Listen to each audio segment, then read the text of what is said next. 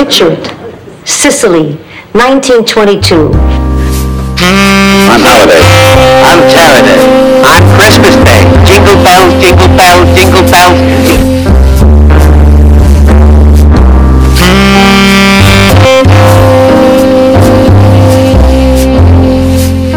And now, on with the opera. Let joy be unconfined. Let there be dancing in the streets, drinking in the saloons, and necking in the parlor. Hi, everybody, and welcome to another exciting and fun filled episode of Killers, Cults, and Nut Jobs 2.0. We cover all crime. As always, I am the host, the Great White Snark, Scotty J.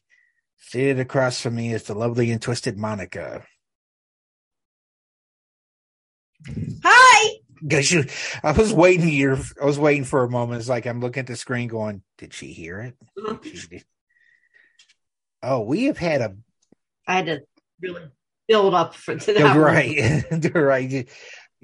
It's your trademark, the uh big burst high. you know. And then I was like, where did that one come from? Right. I was like, Oh well, th- those of you who haven't quite figured it out yet, we've had a busy week, true crime wise and everything, entertainment, and uh, let's kick it off first. Um, with you know, let's give our respects to Harry Belafonte, great musician, great activist, actor. Uh, I think one of his last roles was in Black Klansman. yeah, me check. Uh, if, if those of you who haven't seen it, it's a really great movie. Um, the only black man on the Denver police squad infiltrates the Klan with the help of his white officers, and at like a a, a Black Panther meeting, I think it is. Uh, Harry Belafonte tells a story about a here's a true story of a um young black man who was lynched. Yeah. Yeah, I forgot he was in Bobby. Uh, he didn't have much. Twenty, I mean, for at the acting world, Right. but I forgot he was in Bobby. That was a good movie. Oh yeah, Kennedy. yeah, I, I remember. Yeah, I, I actually. one. own that one. Yeah, that was really good. So tonight, everyone, turn on Beetlejuice and sing Come, Mr. Tallyman, tally me banana. Daylight come and me wanna go home. Oh, then also his song at the at the end when uh, they're reading the book on how to coexist with the living and the dead. Well, she passes the science test and Jump in the line, right? uh, yeah, jump in the line, right? yeah, At jump the in the line. end. yeah, when she uh, passes her science test Yeah, and uh th- Yeah, they, that- they I still love the football players. I don't feel too good, coach. uh-huh. you survived. I Oh, really God, want to watch was it. I really want to buy that movie now. Yeah, and I'm just like, that's so bad because I was um just yeah this week I was listening to well I forget which one podcast on the Marshall University Oh, okay. plane crash with that. So. I don't feel so good, coach. and then um the the great Jerry Springer died. And I was like, everybody from like childhood, Oh, teenage, yeah, right. Um now uh Phil was actually at the taping of a Jerry Springer episode. You sure you seems more appropriate if he was. Well, he went up with Yes, some but- friends and I, I was like Where did they film? Was it? uh they Chicago? they filmed it in downtown Chicago. I want to say the Tribune building. No, wherever wherever NBC Five studios were in downtown Chicago, they filmed there before they moved to Connecticut. Like in the later years before he went off, they moved to like Stamford, Connecticut or something. And Stamford, Connecticut, right. from the office. You know, everywhere at the trailer parks around America, flags are half mast for Jerry Springer. Yep. I guess I have to get, and then the true crime. Right. We had um this week the lady who big ones. uh the lady who um basically got we in use the term loosely. lady Yeah. Uh huh. well yes we're using the term loosely Yeah. and she probably was too um the No. the, re- the responsible party for emmett till being murdered how's that That's good. okay the the the respon the, the woman responsible for emmett till's murder I, her name's escaping me right now I think Marilyn Bryant. yeah, sh- she died. Of course, years uh, uh, we do. I I do plan on Yeah. But um covering Emmett Till. I just gotta get caught up on a few things, but um the the movie Till I got a copy. Came out a couple months ago. Um, basically, what I want to see that one too. that's a good. It, it's really good. I watched it one night. Had myself a little bowl of popcorn and a coke, and sat in my room and watched a movie. But I mean, for those of you that are familiar with the story, she's the one that told the men that uh, he hit on her or whistled at her, which prompted the men to go lynch and kill. Well, basically caused the men to to, to kill Emmett Till. Sorry about that. Oh, that was Stewie. I thought it was my mom's Yeah. dog for a moment. Well, he's in good company. Oh, okay, except for that. Yeah, Brendan was being interviewed, and his dog was barking at during the podcast. I didn't. Anybody um, else this week? Yeah, and then um, Anne Perry, or should I say Juliet Hulme, Hulme from New Zealand, the Okay. AKA Anne Perry, she became Okay. the writer. The um, let me bring that up because I don't like um, here. Yeah, she was um, the case that she was involved with was became the Peter Jackson movie in '94, the Heavenly Creatures. Oh, okay. Yeah, the Pauline Parker murdered the Pauline Parker's mom, the Honora Rieper, with the um this the Yeah. brick, I think, in the stocking, and very good movie. But then that's when actually when they figured out that Anne Perry was actually the Juliet Hulme. Okay. Yes, you know, changed her name and became a mystery writer. Well, best way to do it. I mean, you know. Yeah, Melanie Lynskey plays the daughter of the murder victim. So yeah, I was like, "Dad, that's a two big ones Right. this week." I know my la well back in 18 when Amanda and I took uh, Charlotte and Alex to DC at I think it's still there but at the the Museum of American or African American Cultures and Studies they had Emmett Mhm. Till's casket on display Yeah, yeah, but it was like an hour wait to just to see it and it was a huge line so yeah. 'cause I think, and that one you need time tickets too, because for the Air and Space Museum, oh it's time need tickets, yeah. now. Yeah, you can't. yeah we had to get time tickets. Um amanda got lucky. She woke up early that morning and we were going to that we were going to dc she woke up early and got and they had released a bunch of tickets at like six in the morning. So she got us tickets to go in. Yeah, because like the American History Museum, you don't need the um no. tickets. i love that But- museum Yeah, i love i love the love the american history i love ford's theater Um, Yeah, we Eris- did the Ford's Theater this oh, maybe year. next we time. did the National Cathedral, which was Right. a bust, except for same Woodrow Wilson and Yeah, I the got. area where Helen Keller is in, and Matthew Shepard too, which is another Um, horrible case. I'm just running Helen Keller jokes through my head right now. Yeah. so. We we're we're not going to cover those. No. No, but, but um, okay. Anyway,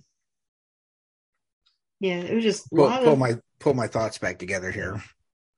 Yeah. Yeah, there was just a lot going on this week. It, it was a.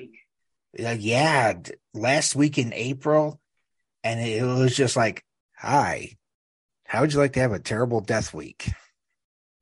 Gah. Well, April, I forget where I read too, but yeah, it's always kind of been like a bad week. I mean, yeah, Hello, Waco, yeah, In Oklahoma City, of course, Yeah. connected, but like Columbine yeah. was in April. Um, That's something I should look for when. Go- Boston Marathon bombing, Yeah, April. Yeah, it was just, yeah. My son wants to go. I guess we go far back, Lincoln. Yeah, it's well, actually, he, actually, Lincoln was uh, on Good Friday, April fourteenth. yeah, but but in April. Right, but this week Yes, was also the um uh Booth's assassin well, you might as well say assassination. I mean Boston Corbett one in a million shot there. Yeah. I mean, there's some like bad assassinations and some good assassinations. Right, but I mean if if you really Yeah, want to get a good look at how uh how I don't want to say it was an impossible shot, uh-huh. but if you want to get a good God told him to. Right. I swear he was reincarnated as So. my father. But anyway, um, go to go to Ford's Theater and take the tour. They'll let you go across the street to the the Petersen home. Go in, go into the room. Go go in the elevator up to the uh, Escape Museum, which is in the building next door to the Petersen. I think it's called the Lincoln Center. I don't know.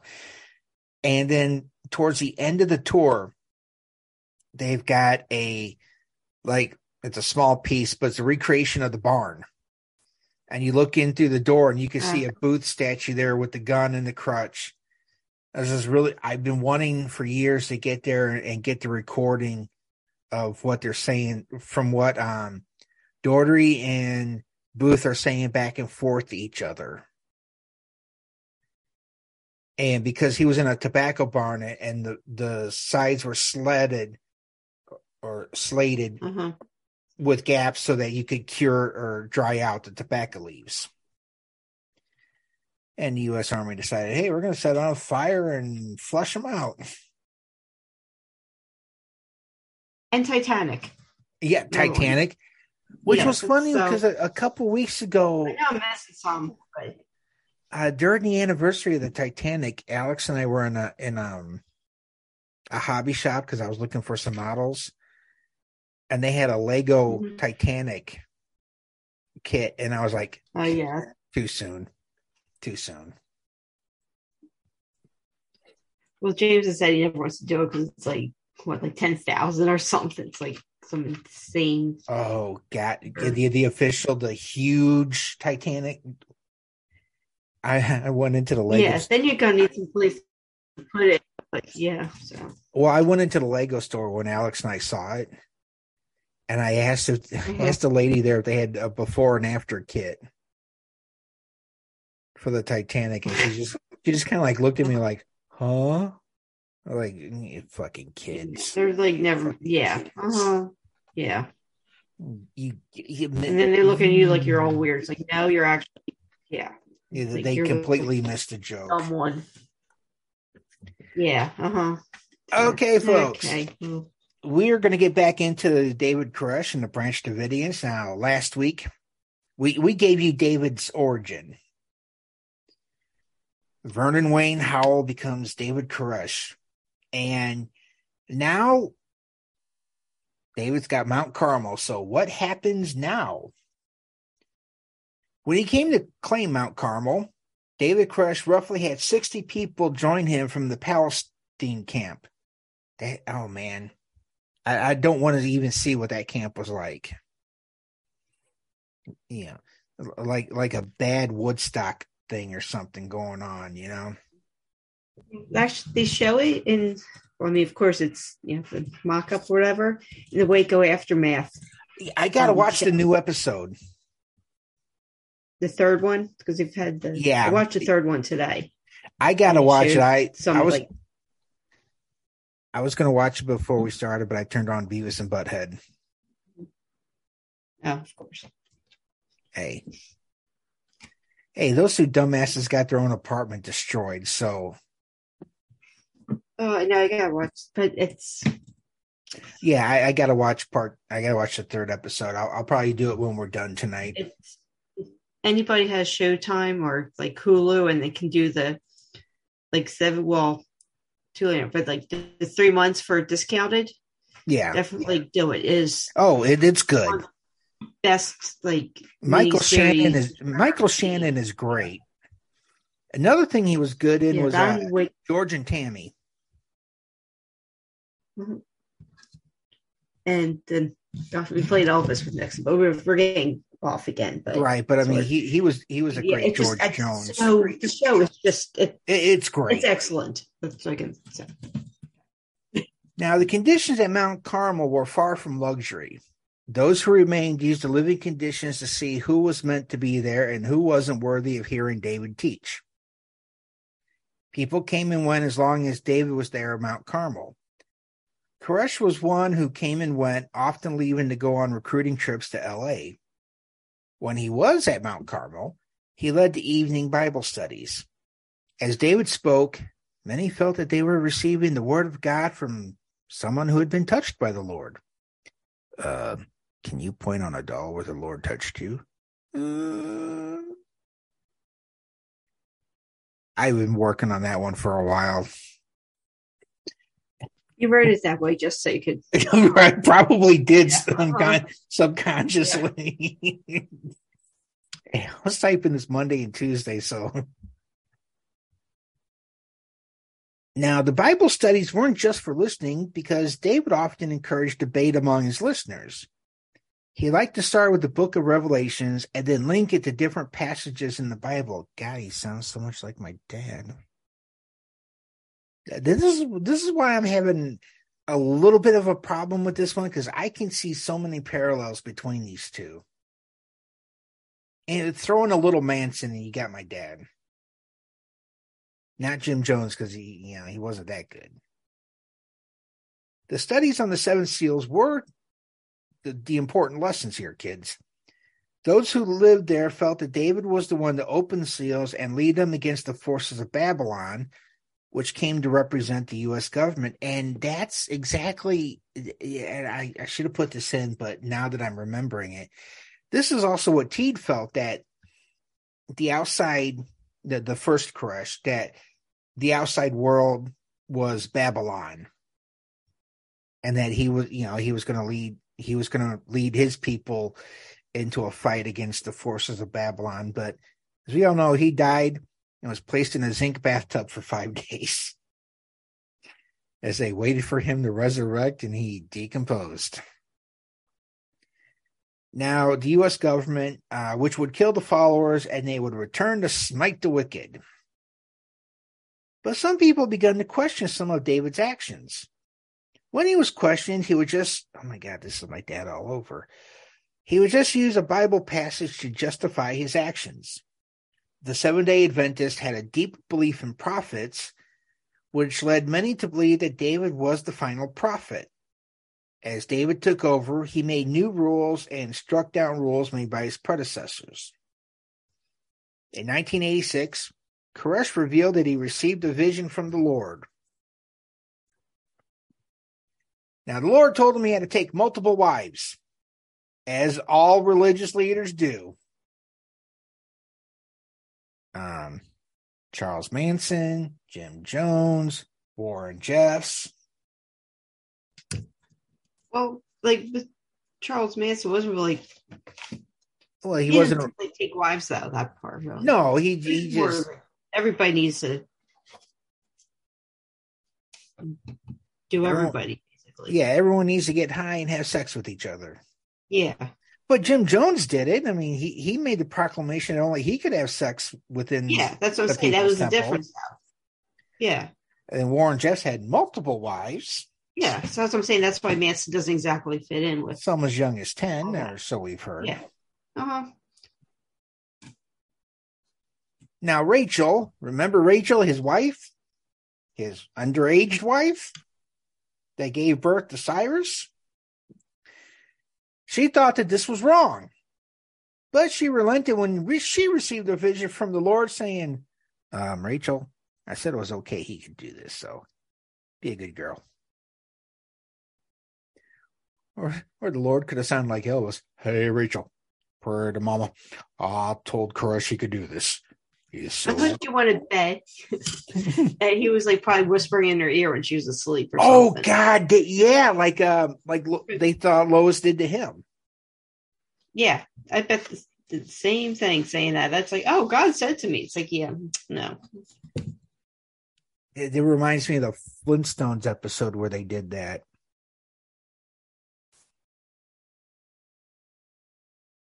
Yeah, you're giving me That one.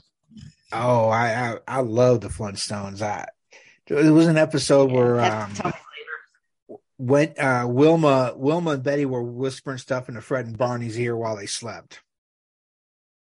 But I, I can see your point Okay. that Koresh could have done it to Rachel. Yeah. I mean, like all of a sudden she's like against it and then oh then right. Then the next day Oh, like, "Oh, it's okay. It's. I can see that. Mhm. I could honestly see that. You bring up a good point there. thank you. Now, these women who were selected were chosen by God for the honor of being the wife of the Lamb. When these women got pregnant, Koresh said he was fulfilling his heavenly mandate to spread his seed. You know, the go forth and multiply bit there in Exodus or Genesis. Genesis. Even I didn't pay attention. So now to throw off the authorities, he would arrange sham marriages with his wives and other followers. They had to perform all the wifely duties for their, and we're putting this in their quote, husbands, you know, cook, clean, whatever. Except they could have sex with Koresh and the other guys just sat there in the corner and cried. By 1993, it was reported that he had at least half a dozen wives in the La Verne, California compound. Some women eventually grew tired of this and left Mount Carmel, taking the children that they had with Koresh. And we call those the lucky ones. Yep, exactly. So true. As this happened, David had another vision from God saying all the wives in the compound were his, and he was the only person to have sex with them. He called this his new light. When he started having children with other women, it was widely accepted that his children were to be treated differently than the others. Well, yeah, Koresh- they're the children of God. Well, yeah. Koresh preached that they were not his kids, just old souls from heaven returning in a new body. Some people were not on board with the new light announcement and began to leave. One who left was longtime follower Mark Breault. I'm laughing because I can just picture someone looking at one of these babies going, Grandma, is that you in there? Give me a sign, Grandma. Mark was from Australia and could not leave immediately since his wife was still in Melbourne recruiting.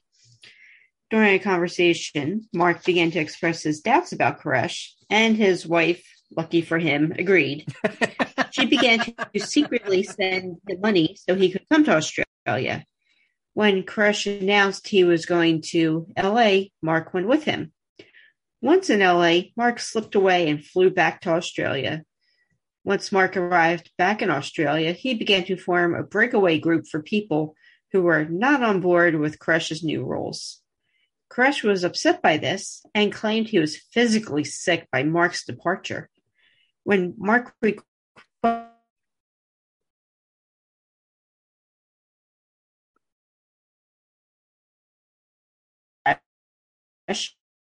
he accepted. Mark was just former leader. When things became heated, the police were called, but Koresh slipped away and flew back to America. The Branch Davidians began to lose faith in Koresh and began to follow Mark. But Mark was not done with David. Robin Bunds was one of David's followers in Los Angeles. Robin did not agree to the New Light announcement and did not want to become a part of a harem. She had a son with Koresh and announced she was leaving him. She took the child and went to Texas. Robin began to talk with Mark, and she told the police that her child was taken to Texas without her permission. The La Verne police called McLennan County Sheriff's Department, who went out to the Mount Carmel compound. Koresh gave the child up without a fight, amazingly. Once her child was returned, Robin began, began to help Mark to take down Koresh. Right. You know, most times when police show up to, to get a child that had been taken, there's usually a fight involved. I should know I was involved in one. And especially considering who the father was too with that. You know, Oh, yeah. so. Right. Well, I mean, I I never did that with my kids, but I was on the the receiving end of a parental kidnapping twice, so I know the feeling. Now, from Australia, Mark called the U.S. Department of Immigration, reporting that several Branch Davidians had stayed beyond their visa limits. Uh oh. So what did the branch? So what did Koresh do? Well, once again, he arranged sham marriages for those being investigated. Well, yeah, it's it's uh, you know people we we've seen it in television shows. You know, your visa's expired. You want to stay in the country. What do you do? You get married to somebody. Now, Koresh, with this, felt that the forces of Babylon were beginning to watch him. Well, Mark wasn't done. He contacted the Australian version of the TV show A Current Affair. Y'all remember that one with uh, Bill O'Reilly? Now Now's what Deborah Norville. Yeah, I think she's still hosting. Uh, yeah, wasn't um that um like, it was a current affair I think right on Yeah. um Dumb and Dumber or was it hard? I think it was a current affair. it might might been hard copy or or a current affair. Yeah, I'll check. You you continue. I'll check. Now I know there's a really great video of uh, Bill O'Reilly um, going off on one of his uh, interns or producers or something. So if you can find that on YouTube, watch it. It's hilarious. Now he contacted Current Affair about Koresh having sex with multiple women. Some, you know, some are minors here. Since outrageous sex scandals, sex scandals sell, they sent a crew to Mount Carmel to film it not not the sex, just, just interview, you know, David Koresh. While many of the followers wasn't happy about this, David felt that the show would show them in a positive light. Light, sorry. The coverage, which which was originally shown in Australia, was an hour of lewd sex, mistreatment of children, and unsanitary living conditions. Great PR, buddy. After this aired, recruiting was no longer an option in Australia. and the same thing says we don't want to be a part of an American cult. It was um a current affair in Dumb and Dumber, Okay, but I would also love to get able to see I you I the show from about Koresh on the I want- too. I think it might be on. Uh, I I think it might be on YouTube. that's probably missing. I think it might be on YouTube. I Yeah, think Helene that later because that would be right. so awesome to see. Now, Passover was a huge event at Mount Carmel since you know the, they followed the Judeo or Judaism holidays, with members from all over the world attending. The population at Mount Carmel could double or triple during Passover. In April of 1992, a reporter came into the Waco Waco Tribune Herald that the Branch Davidians were planning, guess what, folks? A mass suicide. A reporter following up on the tip talked to Koresh, who disavowed the report. Passover celebration went on went off without a problem. Once Passover was done, Koresh felt that Babylon was beginning to close in. While some people had jobs outside of Mount Carmel, it did take a lot of money to keep them going. One of the first money making ideas was based on Koresh's ability to fix cars. A few miles away from the compound, Koresh opened an auto repair garage. The men could perform simple repairs and sell fixed up vehicles. Nothing wrong with that. I'm well, I'm not sure there where you are in Jersey, but I know around here there's a lot of places that do that. I don't think so. Not around here. Well, no, you're in a, you're in a um, a tourist seasonal place that you don't want to see. Yeah, no- but I mean, like off the island. oh, Stuff. We're, we were close to being off the island a lot, but well, it, it's Jersey. I'm sure somewhere there's someone selling fixed up cars, and Oh, we're gonna, yeah, and we're gonna put air quotes around fixed up. yes, exactly. That's why we go back to Pennsylvania for the Yo, uh, Tony's here for the money. While this was a good start, they still needed money. David Thibodeau, who was Koresh's drummer and follower, knew a woman who knew a licensed gun dealer. Thibodeau. Well, Thibodeau? Thibodeau. Okay. You did watch the miniseries, right? The first one. Yeah, I did. I, I've seen, I'm I'm picturing him in the later ones that I watched where he's not the, the thin little man. He's a- played him. who played him? I think it was, it was either like Rory. No, it was either Rory or Kieran. I think it was Kieran played him, but but yeah, Thibodeau. That's how I whenever I see that, I always like think of him now. But Now, Koresh thought it'd be a good moneymaker to buy guns, fix them up, and resell them. Through this woman, they were introduced to Henry McMahon. He showed them how to fix guns and how to sell them. Soon, Branch Davidians began selling refurbished guns at Texas gun shows held around Waco and Austin because what the hell, it's Texas. They they give a gun to a newborn, you know? Texans out there, I'm only joking. You wait until they're in kindergarten, teach them gun safety. I hope.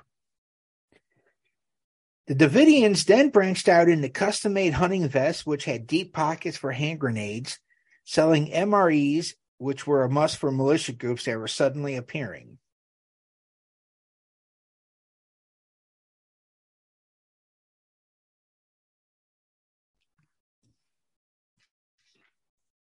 Hard. I was looking up the.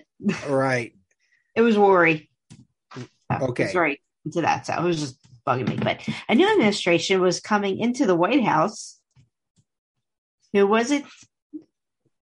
Uh, it was Bill Clinton, and th- th- right before we turned on the mics, we were talking about this, and, and this is this is kind of hitting me because this was the exact time that my father had gotten picked up by the Secret Service and was put in the Virginia Mental Institution for Clinton's first 100 days. So this this was all going down right at the start of Clinton's presidency. Yeah. So I'm surprised you even like knew this was even going on at the time too. You know, I was with so much going on back in '92. Um, I I just don't remember. uh, I, I, I don't remember a lot of it. Yeah. So this is why when we were talking about covering Koresh, you're like, "Who's that?" Right. I, it's like I said, I had so much going on Oh. back then. Yeah. Not that you, ugh, I just like gave you a joke and Yeah, I know. reminds me of the Lego store.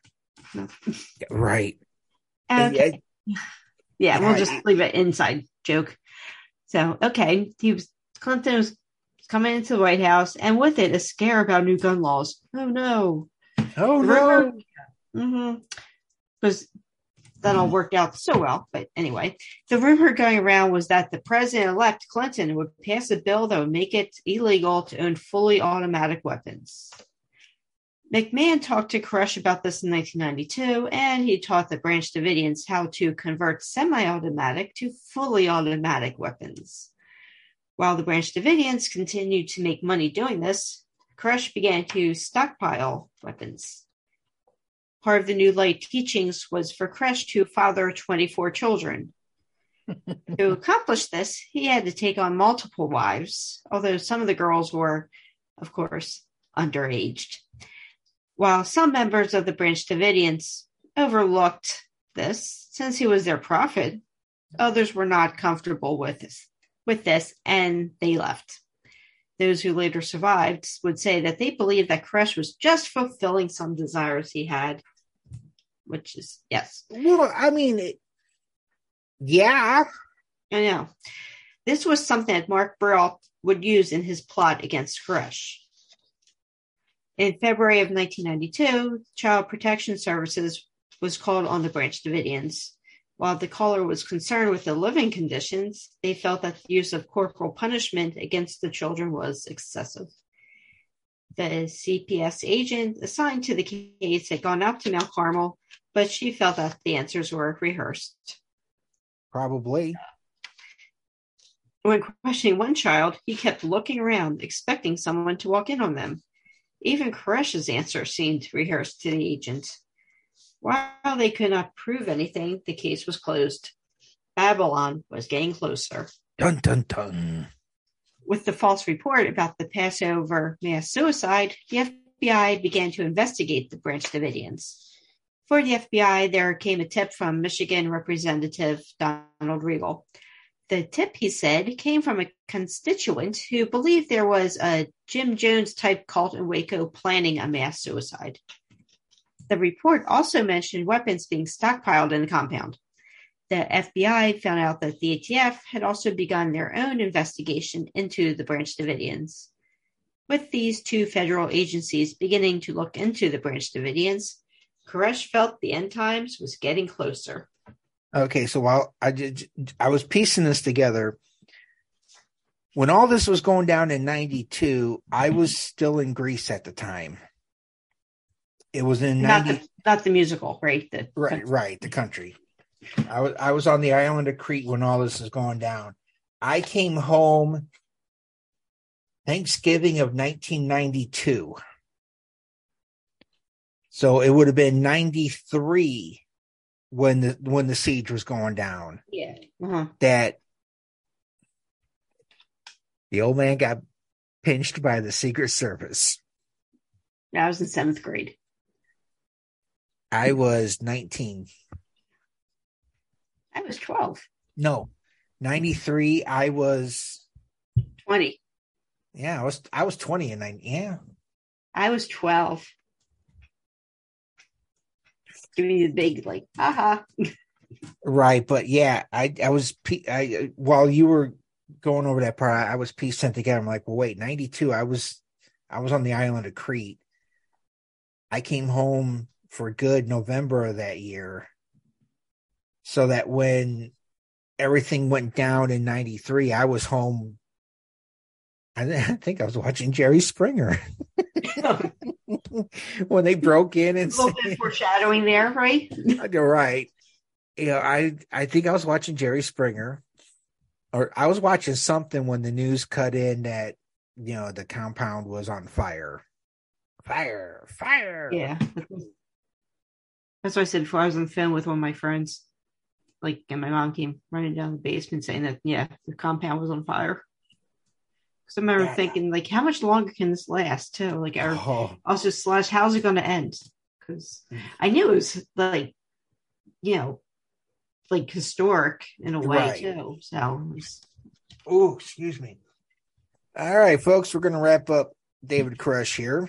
Um, next week we're not really I'm- wrapping up. Yeah. All right. We're going to finish part three. I think this is probably going to go five, but next week, we're definitely going to get into the investigations and probably up to the. Yeah, this will probably be five. yeah, yeah, five. Okay. Uh, yeah, we're going to get into the investigations, ATF, FBI. We'll probably take it up to the siege and wrap up with the siege. And what they should have done is get them big ass speakers like you see at a concert and blast Barbra Streisand. Well, they did Nancy Sinatra. Oh God, no! No one's gonna come running out for Nancy Sinatra. Put put Well, uh, like this is Hey Streisand. obviously man. nobody went out because nobody went out for her. So All right, everyone's going. These boots are made for walking. yeah. It's a good song, isn't it? Now, if you played like, you know, Barbra Streisand, you know, I the first minute she, you know, queued up, I'd have been like, I'm I'm done. I'm done. No more.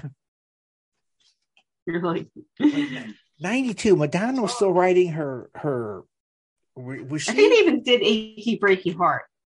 Oh, I would have definitely ran out for achy breaky heart. Yeah, I mean, I'm not totally sure, but it's like around this time that they probably would have. Right. I remember ro- I remember roller skating Yeah. to achy breaky heart.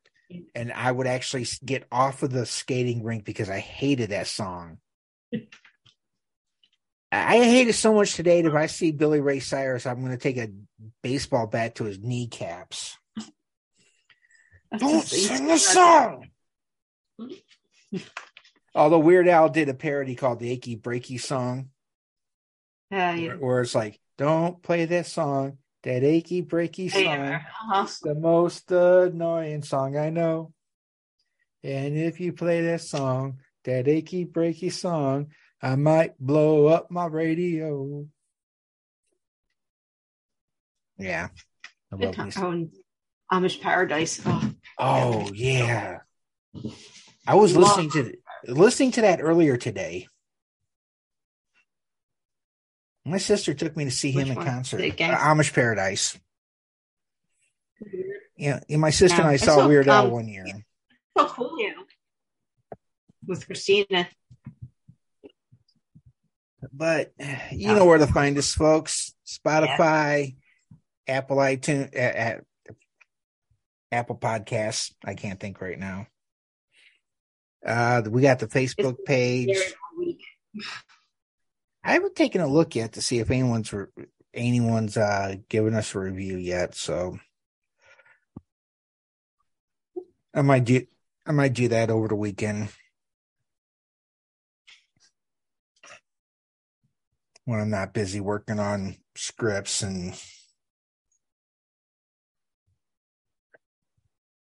day daydreaming about things that aren't happening right now.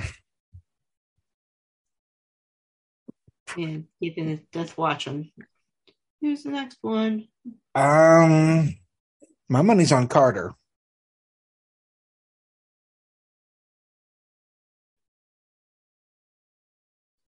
I know that's what I really had thought he was. No, he he's on hospice No, care. He's not there yet. because you know we always. I know that's what I'm saying. Maybe he could hold off until you know. The Oh yeah, summer's over, so I'll have off and I'll be able to get down to Washington without an issue. Since that's the new um, family tradition to go to the, you know, or Langan State. you're right. I would actually. Um, one day I'll I'll attend one of those. But we're gonna wrap. Yeah, did Bush, James, and my mom, and Ford with my parents, and so now, yeah, it's a thing now. Right. All right, folks. For Killers, Cults, and Nut Jobs, I'm Scotty J. Say goodnight, Monica. Oh, good night, Monica. Okay, where